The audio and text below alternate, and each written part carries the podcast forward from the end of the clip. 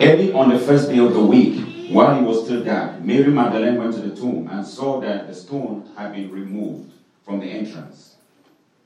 So she came running to Simon Peter and the other disciple, the one Jesus loved, and said, They have taken the Lord out of the tomb, and we don't know where they have put him. So Peter and the other disciple started for the tomb. Both were running, but the other disciple outran Peter and reached the tomb first. He bent over and looked in at the stripes of the linen lying there, but did not go in.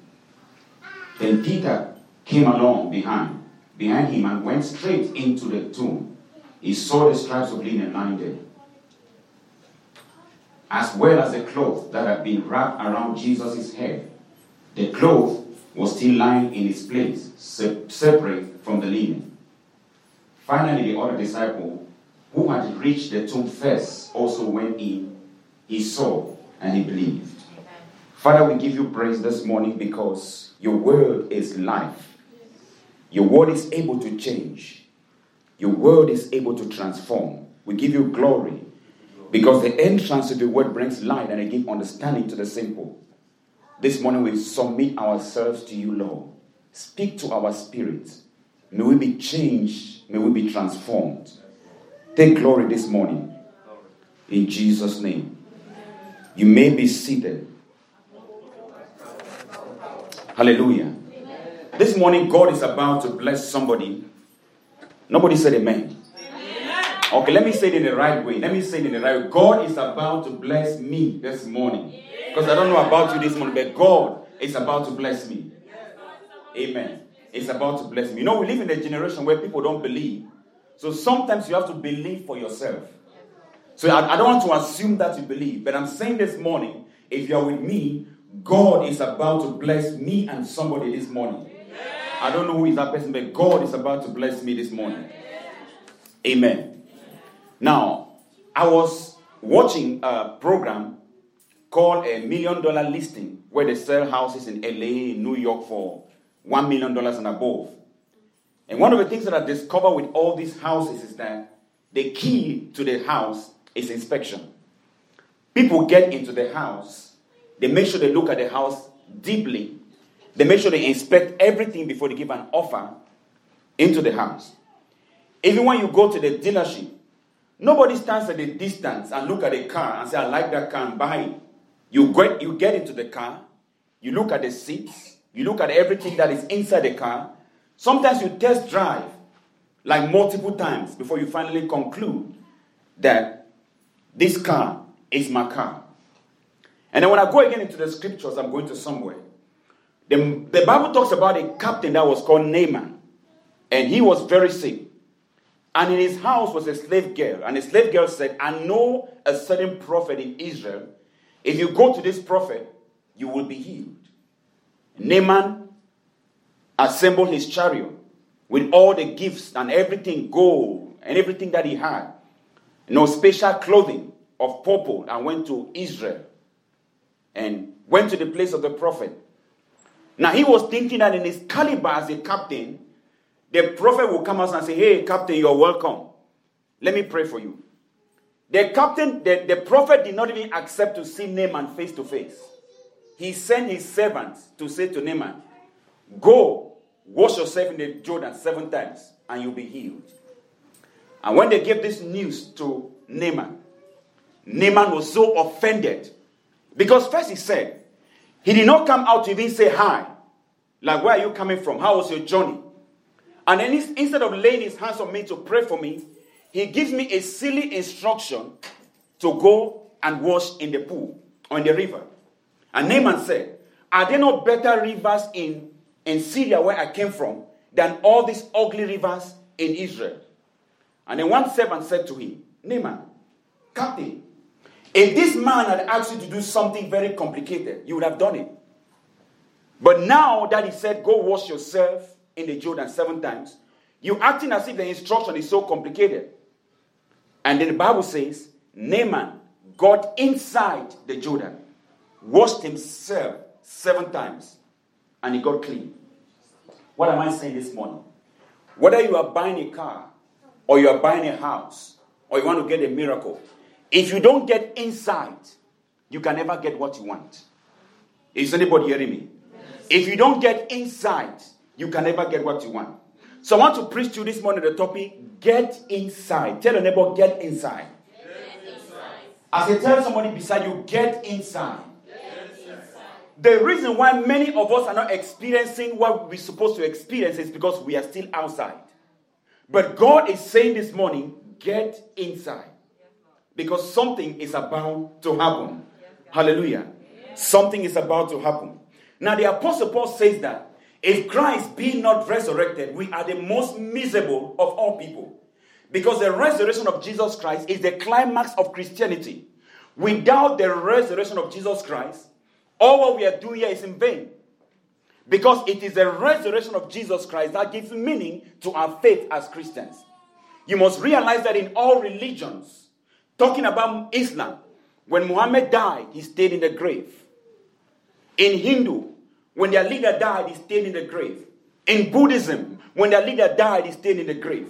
There was even a leader called Baha'u'llah who claimed to be the Messiah, but when he died, he stayed in the grave. The only man in history who promised to die and come out of the grave, and it was fulfilled with evidence, is Jesus Christ. Hallelujah. That is why Christianity is not a religion. Christianity is a lifestyle that was displayed by Christ for us. Christianity is not man looking for God. Christianity is God looking for man. Is somebody hearing me? Before you ever thought about looking for God, God was looking for you. I said, before you ever thought about looking for God, God was looking for you.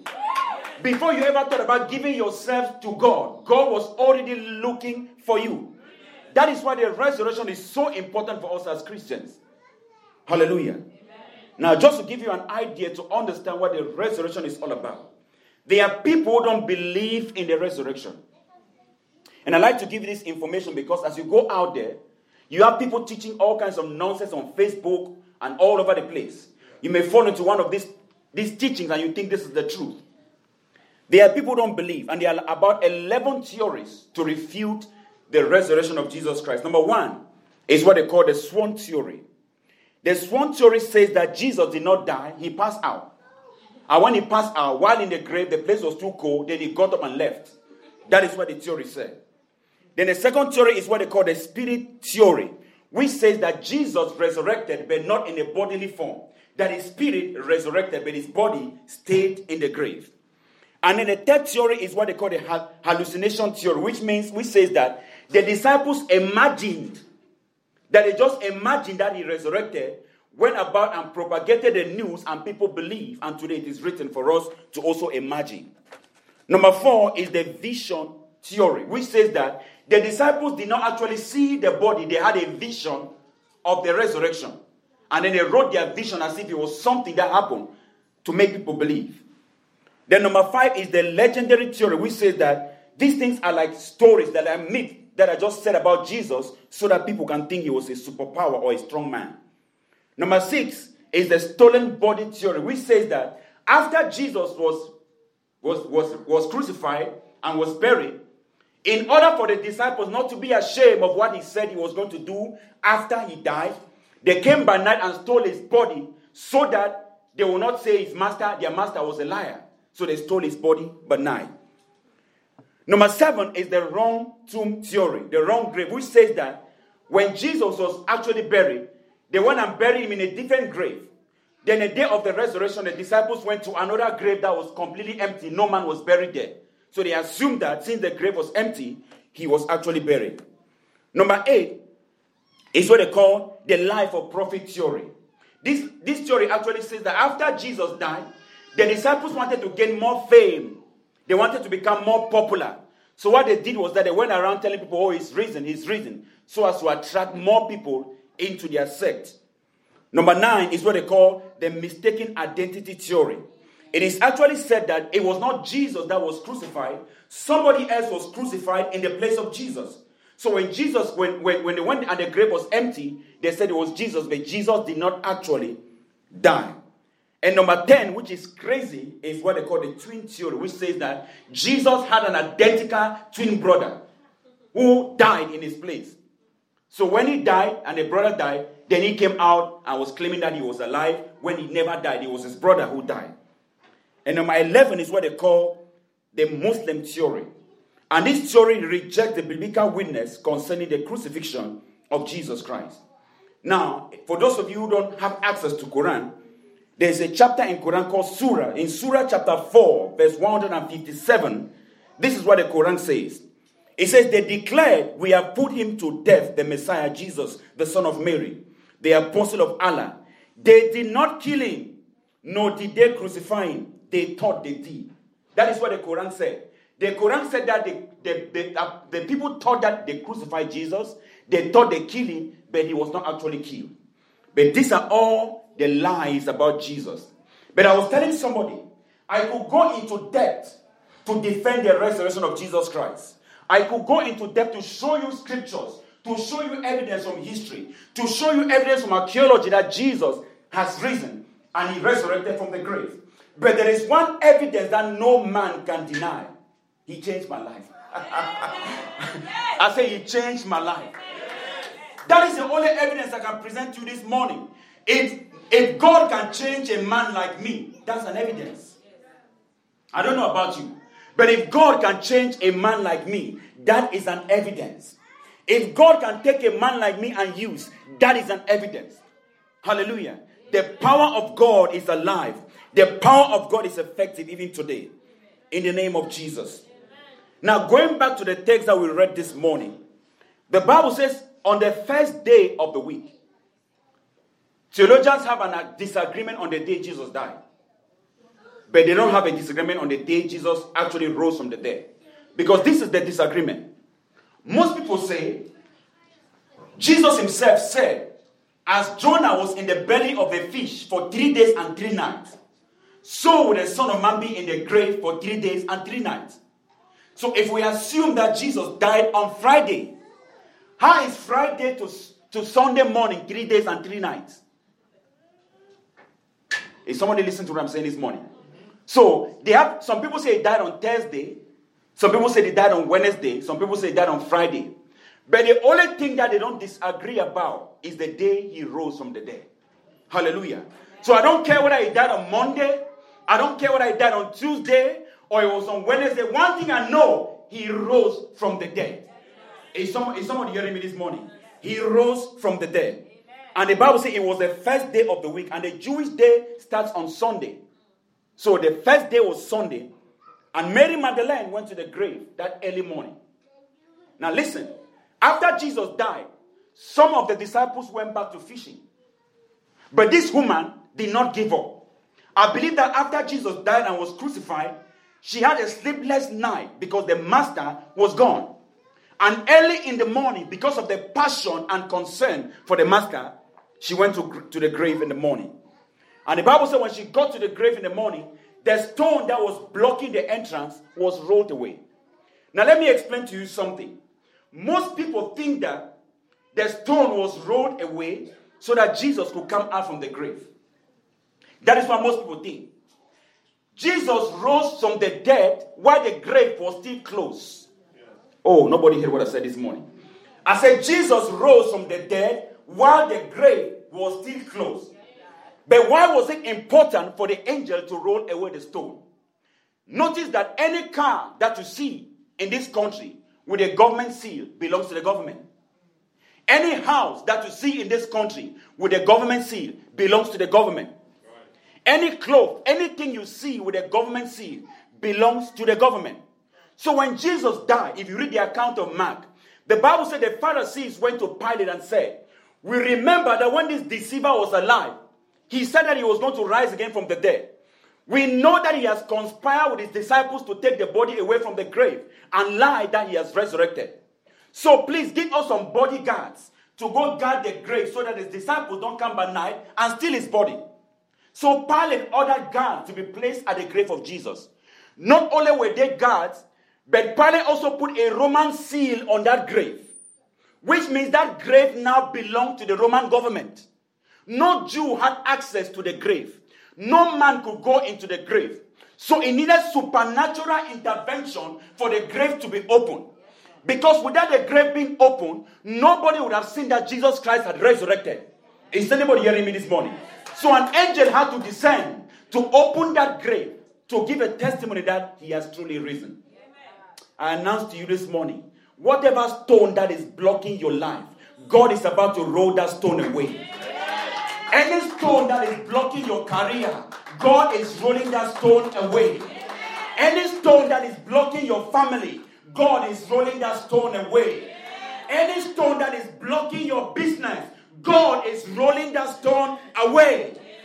Somebody says rolling away. Somebody tell them it is rolled away. It is rolled away. It is rolled away. Hallelujah. And the grave was open. The moment Mary saw the grave was open and she looked inside, the master was not there. And she ran back to Peter and listen to what she said. They have taken our law and we don't know where they have kept it. Now, there is something important about this text that gets me excited. Because in the Jewish culture, the testimony of women were not believed. In the Jewish culture, a woman was not allowed to testify in court. A woman's testimony in court was not admissible. So for Jesus to give the witness of his resurrection first to a woman is a life changing testimony for women.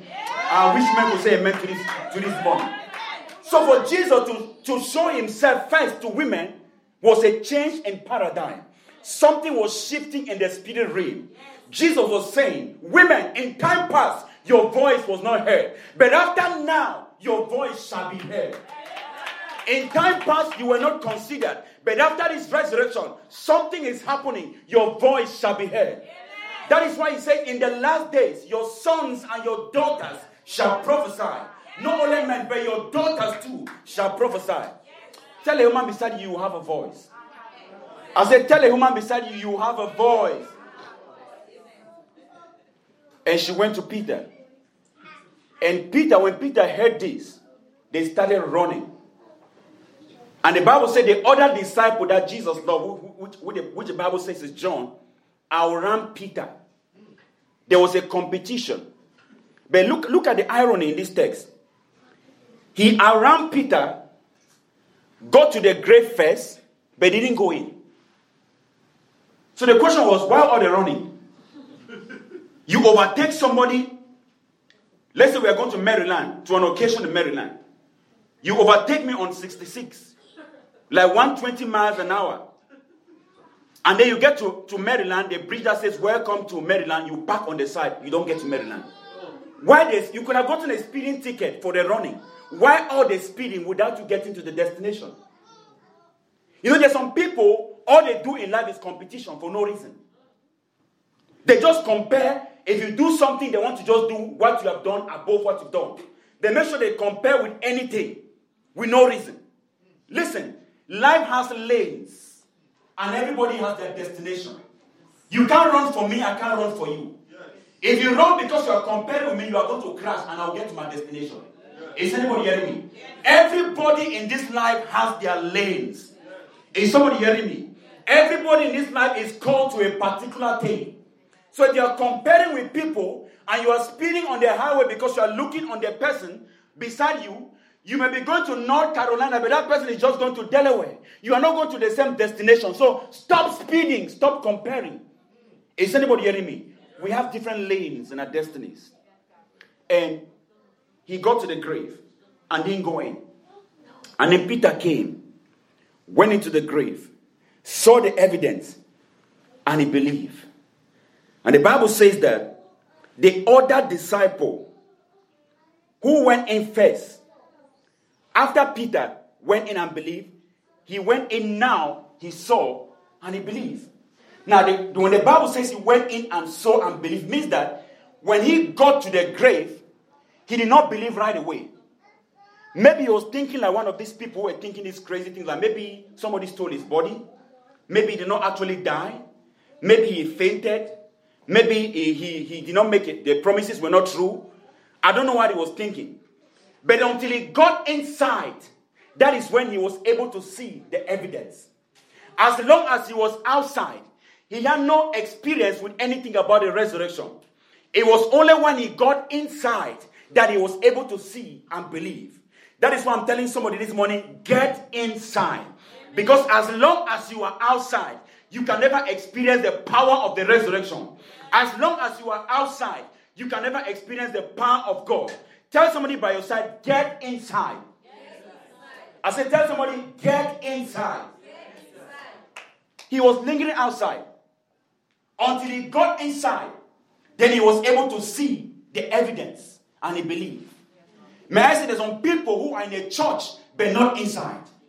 Some people are in a denomination but not inside. Some people are even in a pastor's house but not inside. Some people may even be a pastor's friend but not inside. Until you get inside, you can never have a revelation of who Jesus Christ is. This morning I came to, I came to appeal to you. Get inside. Hallelujah. Get inside because it is inside that we have the experience. It is inside that we have the power. It is inside that we have the glory. It is inside that we have the testimony. Hallelujah. There are three things I want to tell you why you must get inside. Number one, you are blocking the door. Just imagine, I've noticed some people that whenever they go to an occasion, they are always outside. They don't they never get into the, the occasion itself. They just hang around the door talking to people. They create a crowd. You think that maybe the place is full inside. Meanwhile, they play, they are empty seats, but they always like just being outside. They make it seem as if there's no way to get into that building. And somebody may look from a distance and say, Well, That place is so full. I don't have a seat. They just block the door. Jesus is saying, if you're not going inside, get out of the door so that other people can get inside. Yes. Is anybody hearing me? Yes. This is what he said to the Pharisees in Matthew chapter 23, verse 13. He said to the Pharisees, You are neither going in nor going out. You are blocking the door for people to get in. In other words, they were in religion, not in Christ. Just walking around the door, discussing, talking about the things that are going inside, but they were never inside. And Jesus said, I am tired of you standing at the door. If you're not going to get inside, get out of the door. In other words, I am tired of you going to church. If you're not going to have a personal relationship with me, get out of the door. I am tired of people being at the door. I want you inside. Tell somebody, get inside. Get inside. Because you are blocking the door. Do you know how many people have refused to believe in Jesus because of Christians who are standing at the door? You are not in Christ, you're just at the door. You can tell people about what the church is, but you are not inside. You can talk about the pastor, but you are not inside. You can talk about Jesus, but you are not inside. You can talk about faith, but you are not inside. And people are looking at you and thinking you are a Christian when you are not inside. And Jesus said, I am tired of you blocking the door. Get away from the door so that the people who want to get inside can come inside. Don't block the door. Number two, you can't experience the resurrection of Christ from outside. You cannot. Let me quote an example to you. There's some people that, when we introduce some spiritual phenomenon to them, it still sounds very strange, even though they've been Christians for very long. For example, there are people who have gone to church have never seen a miracle or a healing. One a brother even told me told me one day said, the only time I see miracles or testimonies is on TV. But he has been a Christian, he, he was born in church. And I say, You've only been at the door, you've never been inside. Because if you were inside, you yourself should have experienced a miracle. Is somebody hearing me? We go to church, we talk about miracles, we talk about things that we have never seen because we are outside. Until you are inside, you can never experience the power of God.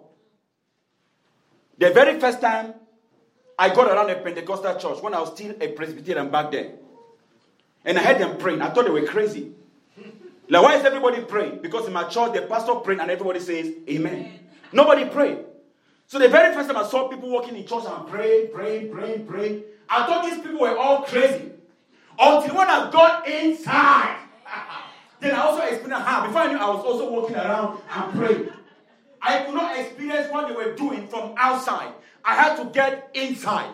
And ever since I got inside, my life has never been the same again. You have to get inside. Stop looking at it from outside. You have to get inside where the miracle is happening. Hallelujah. Amen. We hear some people who are Christian, we look at them as if they are crazy because we've never been inside. But God is saying, after this resurrection, don't stay outside. There is something I want to show you. There is something I want to do in your life, but you have to get inside. Amen. Amen. If you read your Bible, in Luke chapter 5, 27 to 39, the Bible talks about some four men that had their friend, and their friend was paralyzed. When they came to the door, like I was saying, the door was blocked with people who were neither inside nor outside. They just stood at the door. And these people saw that they could not experience the power from outside. So what did they do? The Bible said they went and dug the roof of the house and lowered their friend because they knew that the power was inside. The healing was inside. The glory was inside. The miracle was inside. The transformation was inside. The Bible said they lowered their friend down. And when Jesus saw their faith, he said, Great is your faith.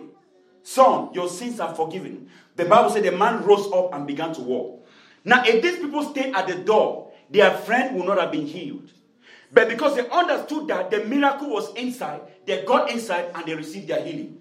This morning, get inside. Hallelujah. I say, get inside. Stop standing at the door. God is calling to a deeper relationship. Get inside. Hallelujah. Get inside. And number three, you cannot witness what you have not experienced. The reason why many of us are Christians, but we can't talk about Jesus, is because we are at the door. We've never been inside. We don't know what it means like to have a relationship with Jesus. That is why we cannot talk about him. If you read your Bible in Acts chapter 4, verse 20, after the apostles performed the miracle, the Sanhedrin, which was the Jewish elders, arrested the apostles, led by Peter, and they told them, said, We don't want you anymore to preach in the name of Jesus. And this was their response. We cannot stop preaching what we have heard and what we have seen. They have been inside, and nothing could make them stop talking about what they saw. Other people that saw from a distance could say, Well, we are not sure if that Jesus actually rose from the dead. But the apostles who were first hand witnesses of the resurrection said, We cannot stop talking about what we have seen and what we have experienced. You cannot talk about anything you have not experienced. If you don't get inside, you can never experience it. Hallelujah. Like I said, some people come to church, but they are not inside. They even pray, but they are not inside. God is saying today, stop standing at the door. I need you to get inside. Hallelujah. Get inside. They said we cannot stop preaching about what we have seen or what we have believed, what we have heard. And they kept proclaiming. That is why Apostle Peter was able to die for what he believed because he saw it. The reason why many of us are not convinced or convicted about our faith is because we have no experience. I was telling somebody the other day, I said, I don't need anybody to confirm that God has called me because I know the day God called me. I wasn't called by a dream, I wasn't called by prophecy. I remember that evening in 2001 when I was in my room in broad daylight and I saw a light from my wall with a voice talking to me in the day. I know this was God. Now, because I believe in what God said, because I saw what God said, because I saw that encounter, I can never walk in confusion because I know what I saw, I know what I heard. I was inside. But it's easy for you to get discouraged when you've not been inside. It's easy for you to give up when you've not been inside. A man that has been inside will never give up. A man that has been inside will never be discouraged. A man that has been inside will never be led astray. God is saying this morning, brothers and sisters, get inside. There is something I'm about to show you. Hallelujah there is something I'm about to reveal to you. Amen. There are many of us that certain things in Christ sound very strange to us. Like, for example, when somebody said, The Lord said to me, you look at them like they're crazy. The, what the Lord said to you, you mean God said something to you? Are you that close to God? Because you are the door. Until you are inside, you cannot hear the voice of God. Or when somebody said, This night as I was praying, I saw an angel. You look at them like they're, they're, they're lying because you are the door. Until you get inside, you cannot experience these things. You have to pass religion. You have to pass denomination. You have to pass where you grew up. You have to pass where you believe and come to a place where you have a personal relationship with Jesus. It's only inside. Hallelujah. It is only inside. I remember back in the day when I started going to church, many of my brothers and sisters, even uncles, told me that I've grown mad. My uncle said to me, How can an intelligent man like you decide to, decide to join these frustrated people? But because I was inside, whatever he was saying outside, I was like, If you saw what I'm seeing now, you will join me. And by the grace of many of them are joining. Many of them are joining. And many will join because if they see what I'm seeing, they will join me inside. Amen. Hallelujah. This thing is not about denomination. It's not about church. It's not about where you grew up. It's about something bigger than what you can ever think. The power of resurrection. If you don't get inside, you will never experience. This morning, God is calling us into a deeper relationship with Him because He wants to show us something. Hallelujah. You can never witness from outside, you can never experience from outside. But God is saying this morning, my son, my daughter, I want you to come inside because I'm about to show you some things. Amen. Amen. I want you to stand on your feet this morning. Stand on your feet.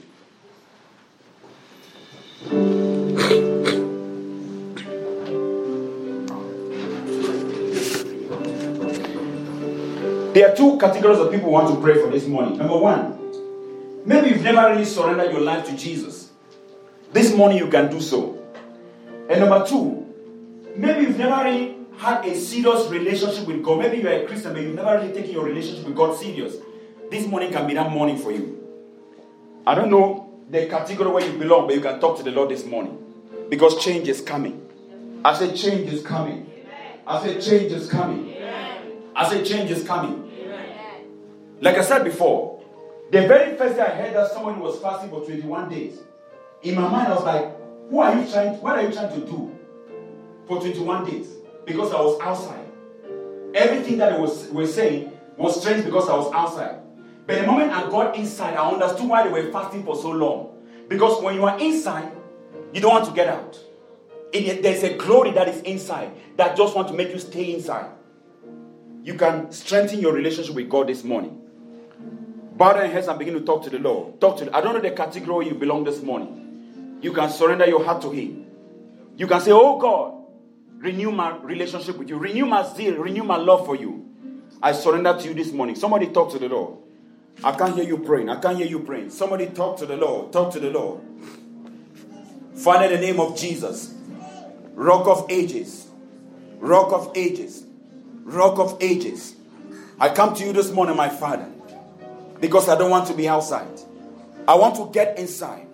I want to get to the place of power, the place of glory, the place of revelation, the place where I can hear your voice, the place where I can see your face, the place where I can understand the mysteries of the kingdom. Oh God, oh God, oh God.